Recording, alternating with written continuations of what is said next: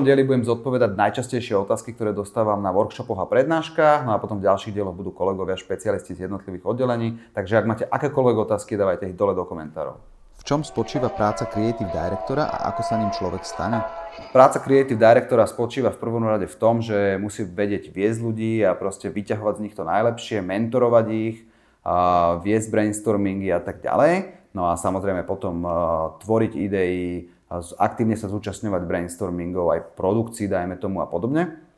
No a z toho de facto vyplýva aj potom to, ako sa ním človek stane. Pretože človek väčšinou začína na teda tých nižších pomyslených pozíciách nejakého agentúrneho rebríčka, kde začína ako či už stážista, alebo potom postupne copywriter, social media manažer a podobne. No a keď je dobrý kreatívec, naozaj, že, teda, že si prejde ten kreatívny proces a, a je v ňom dobrý, tak e, postupne stúpa vyššie na nejakého creative team leadera, ale na to sa potrebuje teda naučiť viesť už ľudí na, až postupne príde na pozíciu creative directora, kde už zodpoveda za všetky výstupy agentúry a za všetko, čo z agentúry vlastne odíde preč.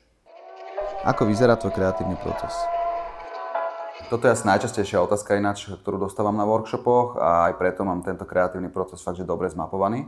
Ja svoj kreatívny proces začínam tak, že si najskôr zanalizujem detailne brief. To znamená, že naozaj si pozriem zadanie, ktoré sme dostali, a vyťahnem si z neho tie najpodstatnejšie veci, urobím si tzv. one-pager, to znamená, že naozaj tie kľúčové slova sa keby vypíšem pod seba, aby som sa zbavil omáčok a dostal sa iba k tomu jadru, k tomu naozaj podstatnému. Potom následne, keď to mám takto zmapované, tak si začnem pozerať rôzne inšpirácie. To znamená, pozerám zaujímavé kampane, pozerám si fakt, čo najviac, aby som načerpal, lebo ak sa hovorí, že čím viac vstupov, tým lepšie výstupy.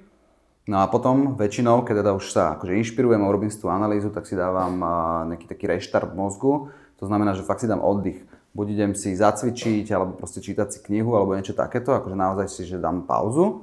No a následne sa potom vraciam do toho kreatívneho procesu a to takým spôsobom, že si opäť keby prečítam tú analýzu, ktorú som, ktorú som si spravil predtým, ten one-pager, nakúkam si tie najzaujímavejšie inšpirácie, ktoré som si nechal uložené a, a urobím e, vec, ktorú ja osobne nazývam, že walkstorming, možno to má nejaký akože oficiálny názov, ale ja to interne nazývam, že walkstorming. A to znamená, že sa idem poprechádzať a popri tom si zapisujem alebo teda rozmýšľam nad ideami. Naozaj, že idem proste po vonku sa prechádzať a zapisujem si idei, ale nezapisujem si ich teda samozrejme so sebou, ale iba si ich dávam ako voice messages.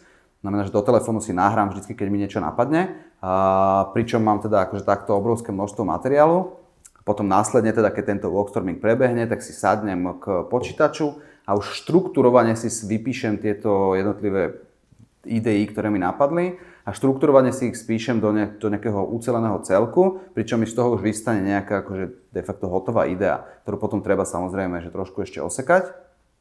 No a keď mám takúto teda ideu, tak prichádza ďalší krok, čo je challenging a tam si vlastne porovnávam tú analýzu alebo tú úplne úvodnú časť, ten one-pager eh, s tým vlastne, čo som si akože pripravil a tú ideu, ktorú som vymyslel a teraz rozmýšľam nad tým, že ako veľmi som si uletel a snažím sa, to, snažím sa na to naozaj pozrieť kriticky, že prečo je to úplne, že, úplne že zlé. A v tomto momente vlastne dosť veľa vecí zosekám, prípadne potom zopakujem zase celý ten proces a idem na, zase na ten walkstorming, zase idem akože rozmýšľať nad tým ďalej, to posúvať a tak ďalej. Až mi príde, až mi z toho vyvstane nejaká finálna idea, ktorá je už podľa mňa teda, že dostatočne dobrá. A potom prichádza vlastne posledný krok a to je zjednodušenie. To znamená, snažím sa, že zosekať veci, ktoré sú tam navyše a ktoré sú tam ešte, že, že sú síce dobré, ale proste nie sú potrebné na to, aby bola tá idea úspešná. No a až takáto idea, ktorá je akože osekaná, niekoľkokrát bola challengeovaná a, a proste vybrainstormovaná a tak ďalej, tak až takáto idea je že naozaj že dobrá. Aké zdroje kreatívy odporúčam sledovať?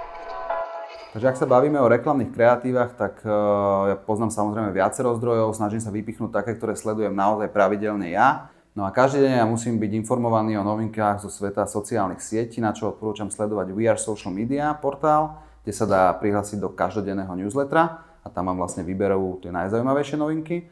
No a potom uh, sledujem reklamné kreatívy, alebo teda úspešné kampane, uh, kde odporúčam sa sledovať Adweek, alebo ja sledujem Adweek, ktorý má takú sekciu, že, že Daily Pick sa to tuším volá. Každopádne, ide tam o to, že každý deň vyberú jednu úspešnú kampaň, ktorú si teda môžete pozrieť aj k tomu caseku. No a potom e, samozrejme odporúčam sledovať aj slovenské magazíny, nejaké napríklad stratégie alebo marketery, z ktorých vyberá veľmi zaujímavé veci.